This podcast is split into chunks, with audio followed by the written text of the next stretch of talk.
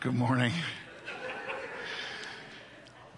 While that image is still fresh in your mind, I want to challenge you to ask a really big question this morning.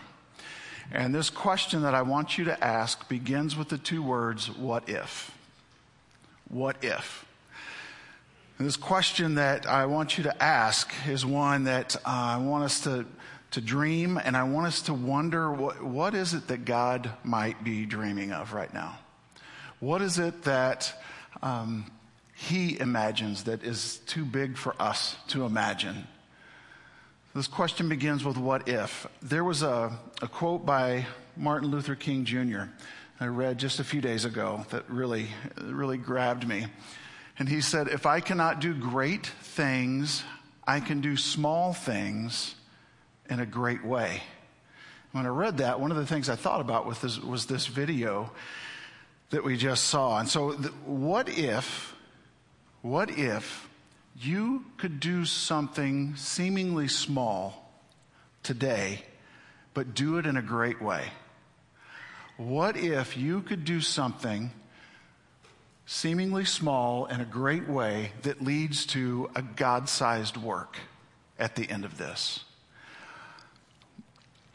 I want you to think about there is a domino effect that could start through you and through our church, a domino effect, a rippling wave that might begin in this room, but trust me, it was never intended to stop in this room.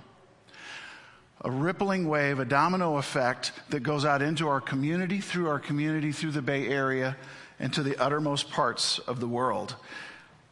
There is the possibility that seemingly small acts of kindness and service, done with the right kind of heart, done in a great way, could start a movement. And that movement culminates in accomplishing what only God can do. Have you ever thought about being a part of a movement?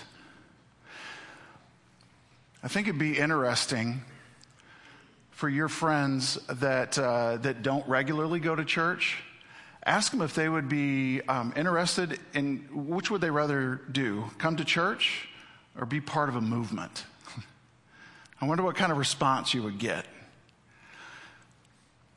God intended for those to be one and the same. God is inviting us to be a part of a movement. What if? What if there was a small act of service or kindness that you could do that leads to God doing some amazing things? Now, in the front of your bulletin is a picture like this.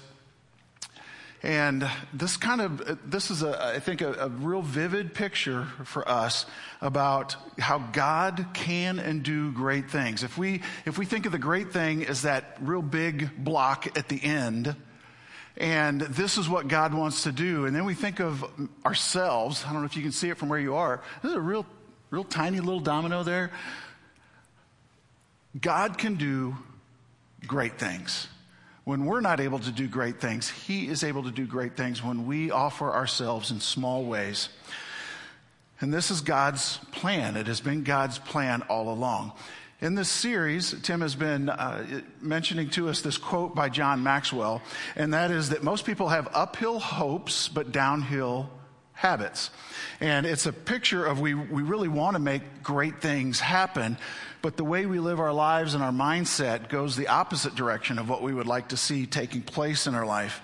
So to tie this in with the picture of the dominoes and the video that you just saw, unfortunately, we have habits that tip us away from making an impact. There might be something in us that is contrary to the impact that we were placed on this earth to make. So what gets us leaning in the right direction? What gets us leaning, facing at least, in the direction that God would have us to go?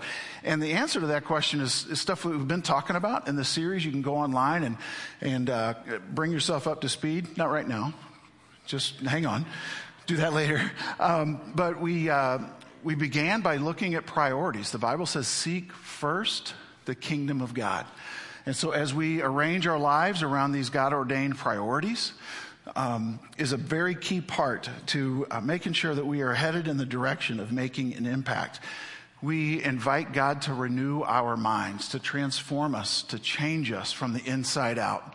And then we must surround ourselves with healthy people, to be involved in healthy relationships and healthy community. So all these things are getting us faced in the right direction. They combine to line us up. Now, what I want to do is I want to draw some real simple parallels from the video that we just saw in this corresponding image. And specifically, I want you to visualize how God could use you and how God could use this church to start a movement. A little domino like you and a little domino like me, God uses to topple something bigger than we can imagine. So the first and important point, if you've ever set up a bunch of dominoes to begin that chain reaction, one of the things that's really important when you do that is proximity, right? I mean, they got to be a certain distance from each other, not too far apart. If they're too far apart, you tip that first one and it's pretty disappointing, okay?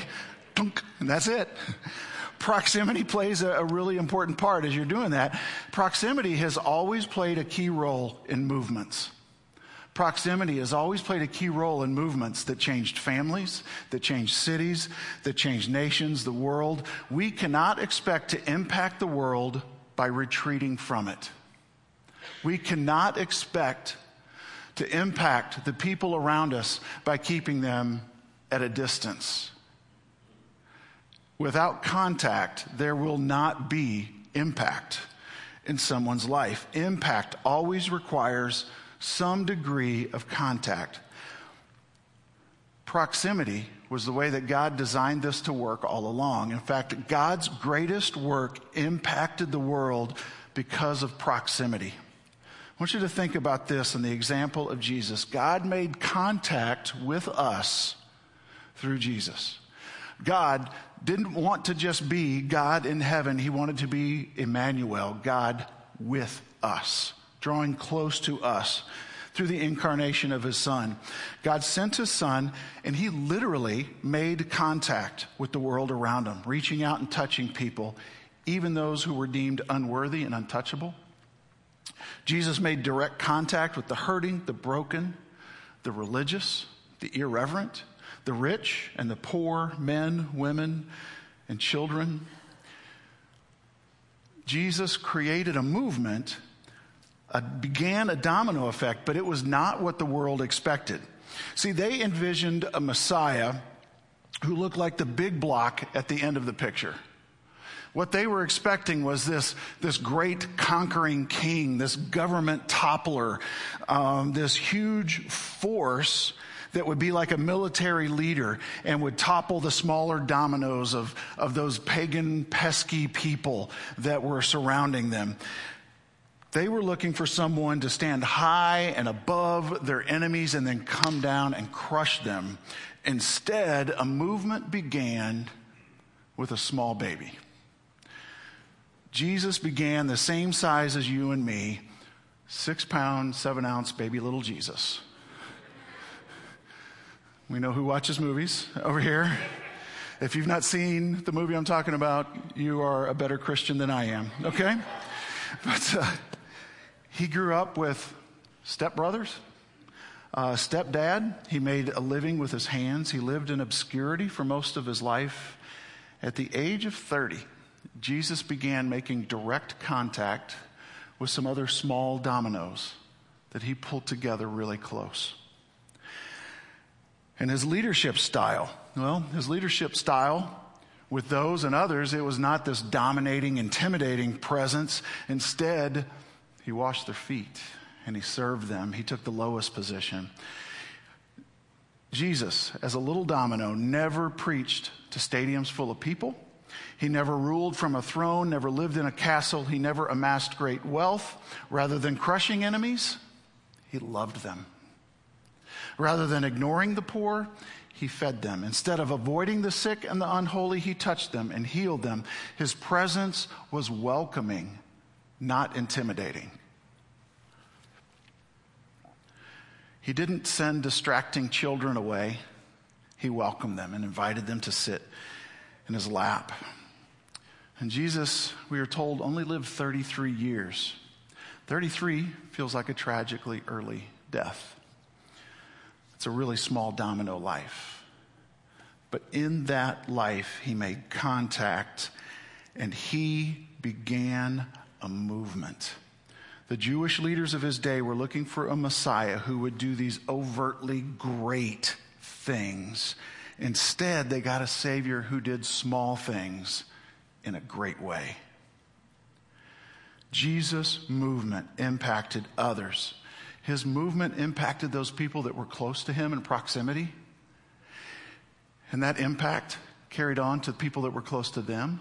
And it carried on to the people who were close to them. And it carried on and it carried on. And to this day, what Jesus was doing still makes an impact in my life, and hopefully in your life today. Proximity is wasted or useless if we're not willing to lean towards the needs and the pain, to lean towards people who are hurting and doubting, to lean towards people who need Jesus. God has put people in close proximity to you, not to irritate you, not to just build you up. He's put people in your life because he wants to do a work through you. He wants to impact those people through you and through me. So you may be asking, okay, I'm close to these people. I make contact with them. But what do I do that actually makes an impact on their life? I mean, they know my name. I mean, we interact, but what is really going to make an impact that's really going to change their life? Well, question for you, what initiated the domino effect in this video that we saw? You had to listen really closely at the beginning. It was the sound of what? Yeah, wind, air, something like that. And I don't know if that was just a sound effect and they actually used wind to get that going. Maybe somebody did breathe on it with morning breath and it just, boom, that's what happened.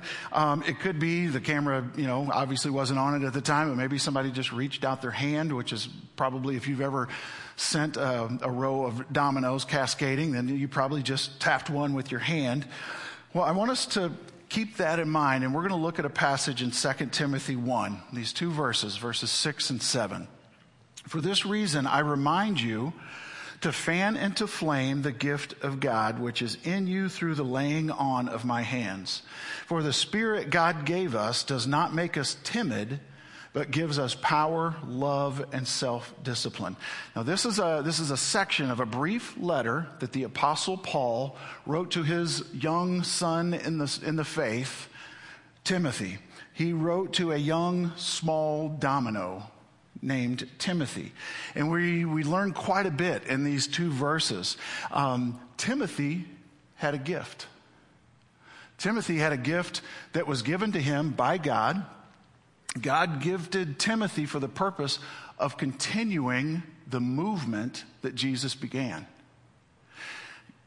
God gave Timothy a gift to continue the movement that Jesus began in Paul, that continued on in him, that would continue on, as Paul was encouraging to do, to those people that were closest to him, right around him. And it's like Paul is sort of saying to Timothy, hey, man, I look at you and I see that you have a real gift from God to create movement where you are.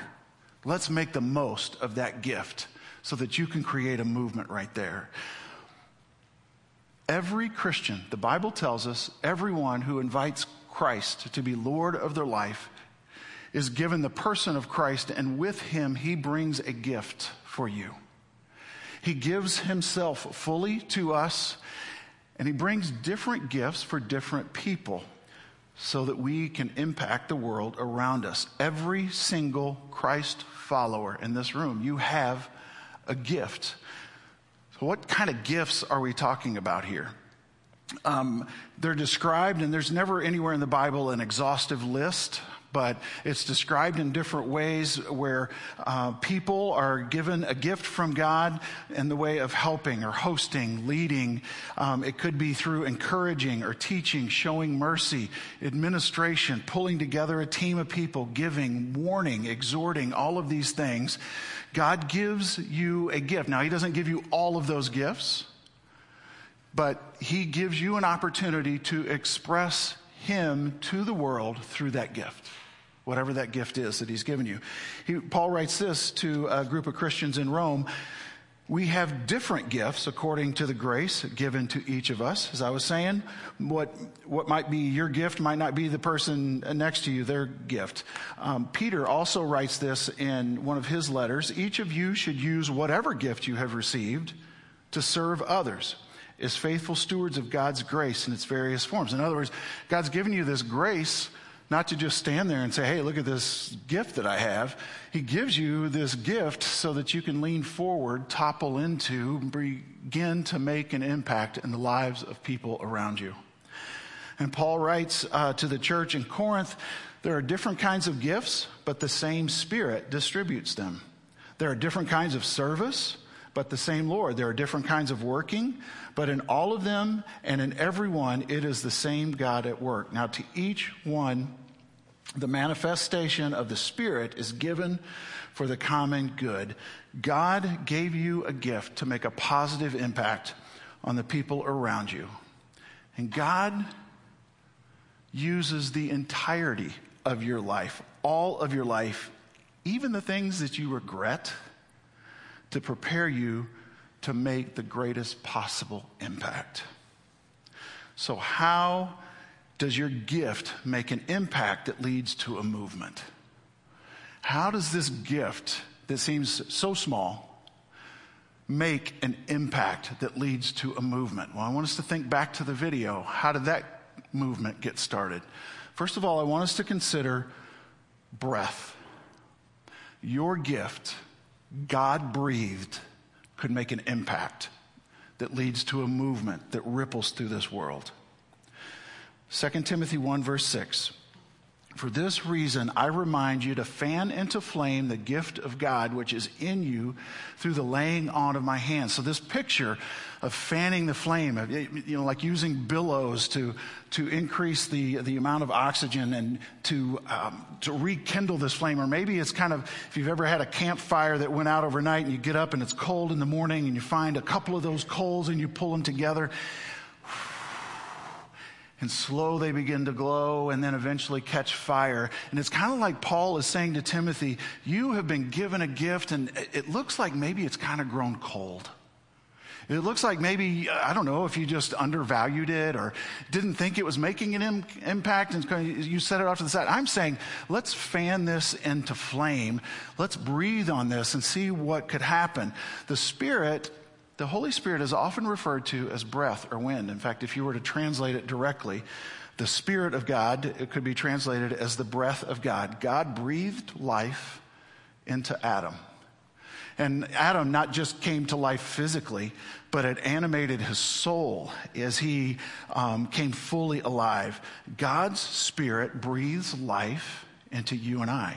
We are sustained in our service by the ongoing breath of God. When you choose to follow Jesus, we're not talking about some one and done, stamp it and you're good to go. You are basically saying, God, I invite you to be the Lord of my life. I invite you to be a part of every breath that I take. And it's this recognition that your life will be at its fullest when he is breathing through you, and especially when you serve. Can you imagine going to your job and holding your breath the entire time? We wouldn't work very long. Some of you are like, hey, that might be a good way to get out of work tomorrow. When we serve, it would be silly. Let's say Let's say you just have this tugging on your heart. You want to work with some cute little kids in kids ministry. And so you go in there and you're so excited to be around these kids for this 1 hour on a Sunday. And you get in there and you are going to hold your breath the whole time when you do that. What kind of success would you have in that? Not good. The parents show up later and, they're fanning you.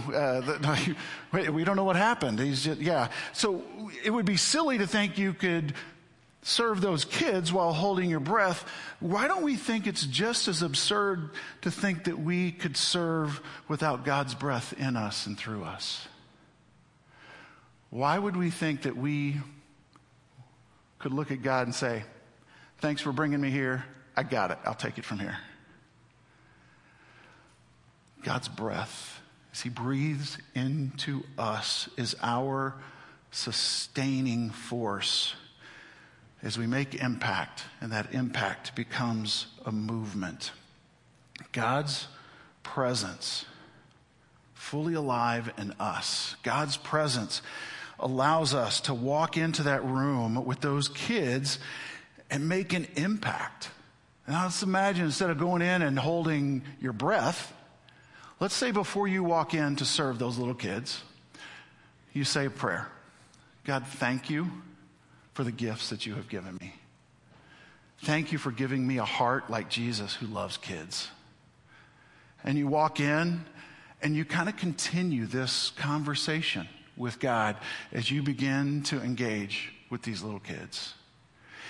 And as you are reading them a book, as you are teaching them a lesson, as you are giving them a hug and a smile and laughing with them the whole time, you're saying, God, I want to love these kids like Jesus did.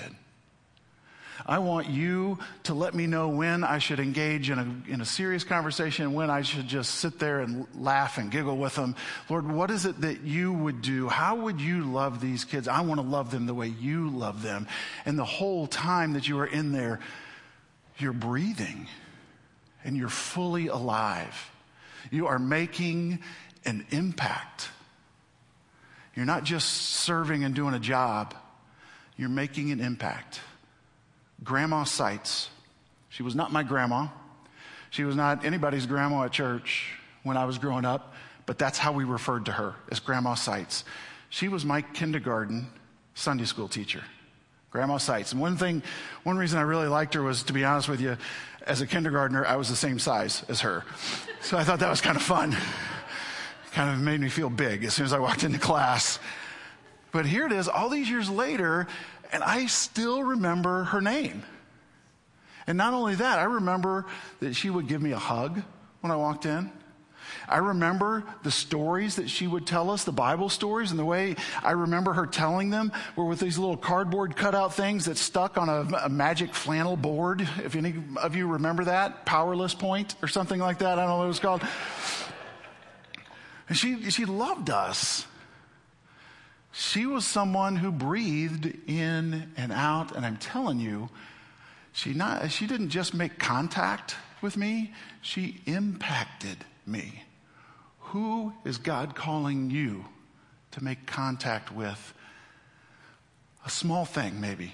Just to do a small thing in a great way that turns that contact into impact and into a movement.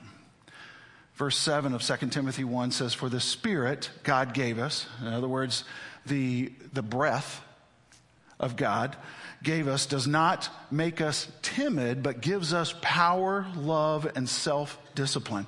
So God's breath, God's Spirit gives us these three things. God's Spirit gives us power as we serve. And we realize this power is not something that we muster up. It is a gift from God. It is a gift we receive. This power is. We're also given love. And I think this is very important because love balances power. Without love, power can become a pretty hard and harsh reality. Love is paired with power in a way that it keeps power in proper perspective and proportion. And you may also want to consider that love itself is the greatest power there is. There is no greater power on earth than love. So where does this self-discipline come in? Well, this is what channels that power and that love for greatest impact. Self-discipline is necessary as we prioritize and we focus in the direction that God has called us to make an impact. He gives us what we need in this way. So before stepping in to serve, in whatever way you do, breathe. And keep breathing. Because you never know when the smallest things that you do in a great way, what kind of impact they will have. You can show up here during the week and you can water plants and you will make an impact. Those of us in the office know the impact that someone made in our life just because he was faithful to come up here. He wasn't looking for any recognition. But it makes an impact, a small thing done in a great way. So we keep that going. So we have acts of service that we do, and God breathing through us, and we may not even recognize what's going on at the time. But not only breath, but I wonder how many movements God initiated just by the tap of his finger. I wonder what kind of domino effect could take place as God reaches out to put his hand on your life. And it's almost like God is just putting his hand on his life. He's tapping you and saying, I want to do something through you that blesses other people. Right now, you are the person, and this is the time, and this is the place. Right now, I'm putting my hand on your life for this. We read again in 1 Timothy, "For this reason I remind you to fan into flame the gift of God, which is in you through the laying on of my hands." So this is for the Jews. This was a very common picture. It was kind of a sacred rite that they would use when praying for another person or bestowing divine blessings on them. And they weren't saying, hey, my hand is really going to make a difference here. They were saying, if God were here right now, he would be laying his hand on your life, blessing you, anointing you, setting you apart for this holy work. Psalm 80, verse 17, just happened to be a verse I was reading yesterday, and of course it stood out with knowing what I was talking about today. "Let your hand rest on the man at your right hand, the Son of Man you have raised up for yourself." The laying on of hands refers to then what it still refers to today. To have God's hand on your life is to have God's anointing, God's blessing, God's power, God's provision. It's God's hand that I think initiates that movement. So I grew up in St. Louis where, thank you. I'm just you and me now. We'll talk. No, I brought this bat because I was told the offering was a little low today. No. Totally kidding. Now, I grew up in St. Louis, and baseball is a really, really big deal in St. Louis. Now, there are a handful of great baseball towns, and I would say San Francisco is a pretty good one. Yeah, L.A. not. Just kidding, sort of.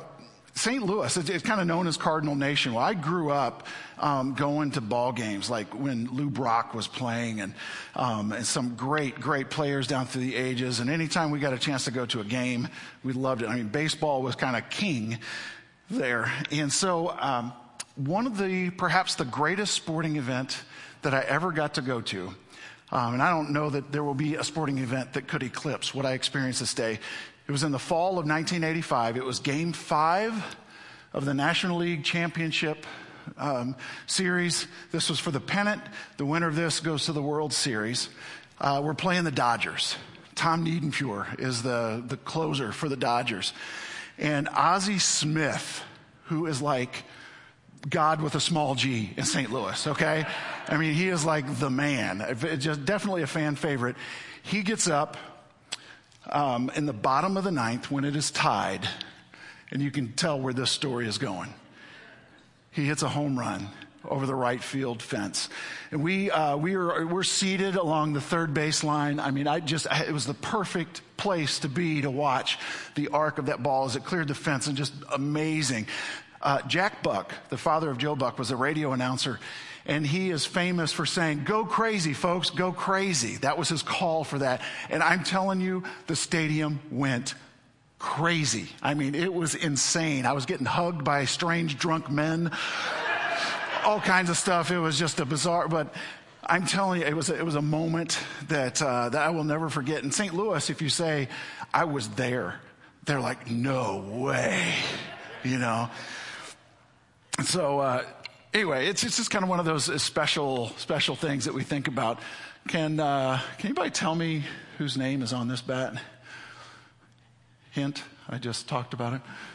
Ozzie Smith. Ozzie Smith, yeah. This is a game-used bat by Ozzie Smith. Now, this is not the bat that he hit that home run with, but some friends of ours at my dad's church were real good friends with Ozzie, and I asked him if I could borrow a bat, and then I never gave it back, and that's really the truth. And but this is it's a game-used bat. You can still, especially on a humid day, you can still feel the sticky pine tar, and it just has that smell of Busch Stadium that is so familiar to anyone who grew up in St. Louis. And so this is no ordinary bat. When you remember the hands that were on it, when you think about the way this was swung by Ozzie Smith himself. Now, like most any kid that lives in St. Louis, we probably a million times pictured ourselves at home plate with a crowded stadium, and we wondered, I wonder if I got around on it just right, if I could drive it over the fence. And the more I think about it, the more I think, no. Pretty sure. It's not just swinging hard. I mean, you got to think bat speed and hand-eye coordination, and you got to get your hips turned around just at the right time, and you have to have those lightning quick reflexes to notice that pitch is right there in the meaty part of the plate that is just begging to be sent over into the bleachers. All of that would combine in a way that I just don't really think, even with a special Ozzie Smith bat, I just really don't think I could do it.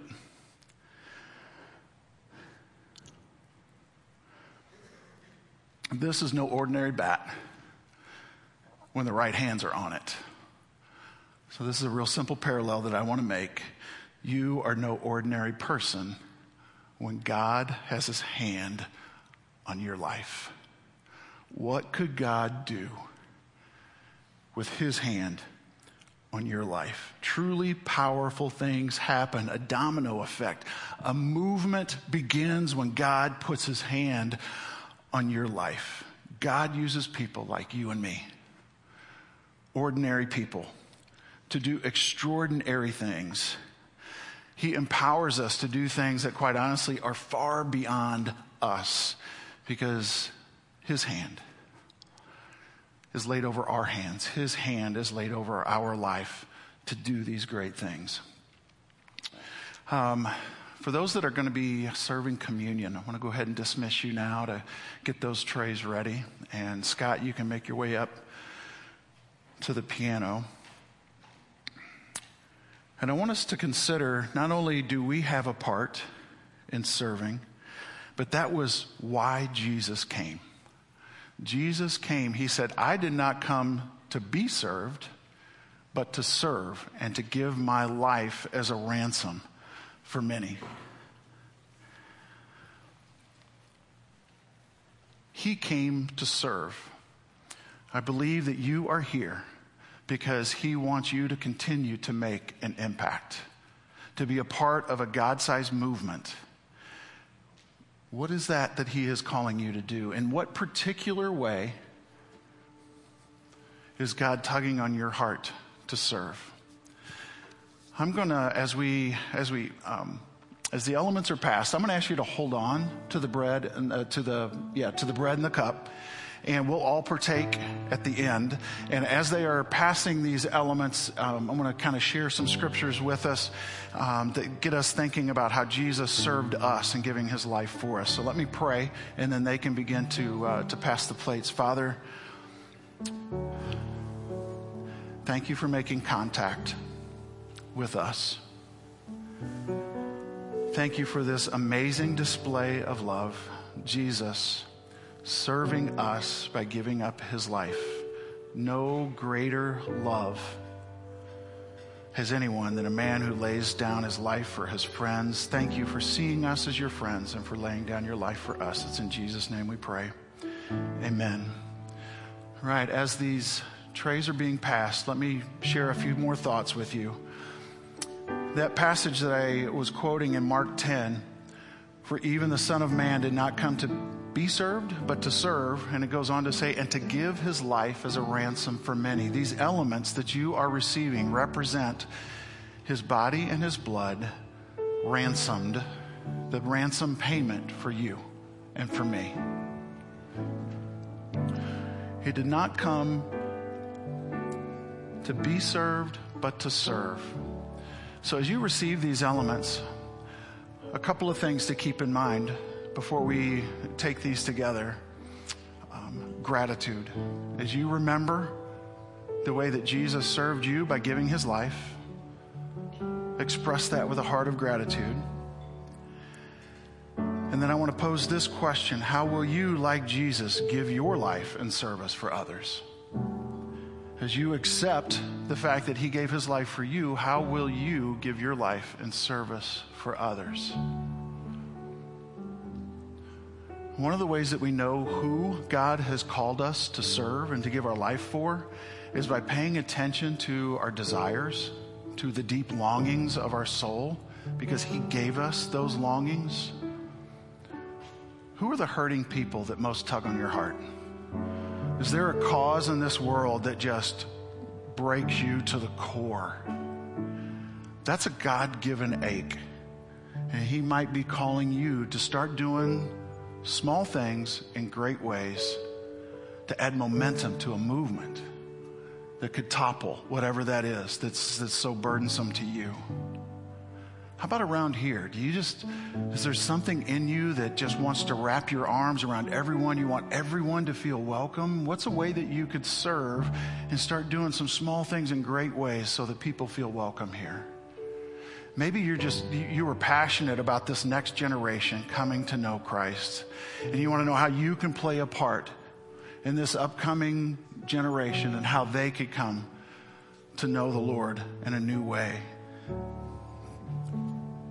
Maybe you ache for children with special needs. Maybe your heart aches for parents of children with special needs.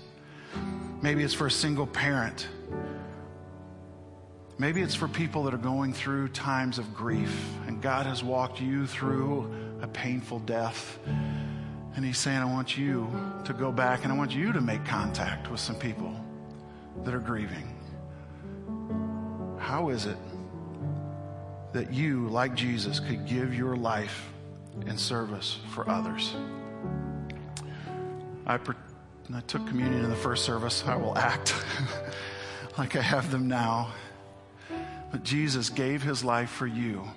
As you partake of that bread, he says, remember me, this is my body. You can partake.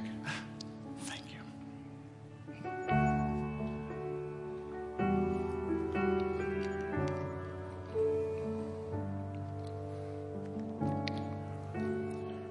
On that same night when he was betrayed, he took the cup and he said to his closest friends, those dominoes that he assembled right there around him, this is the new covenant of my blood, which is given for you. When you drink this, you do this in remembrance of me. This was the ransom paid.